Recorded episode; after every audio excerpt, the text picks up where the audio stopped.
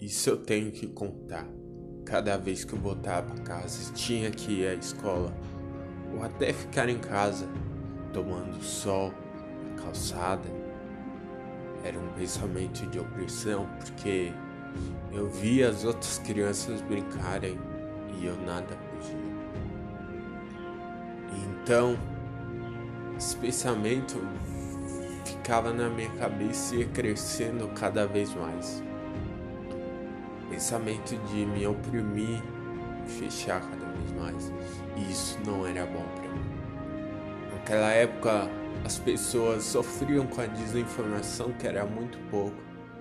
Uma época em que a internet estava crescendo ainda, principalmente no Brasil.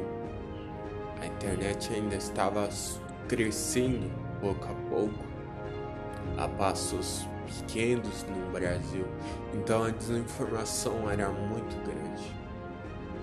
Mas eu não culpo ninguém, nem aquele que riu, nem aquele que fez alguma coisa, ninguém.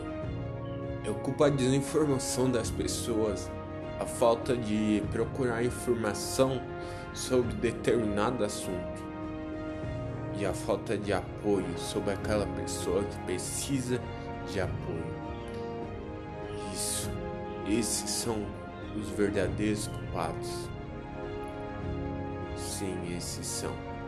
Sigam também nossas redes sociais. Arroba eu tenho escolha e não percam o próximo episódio. Eu tenho escolha.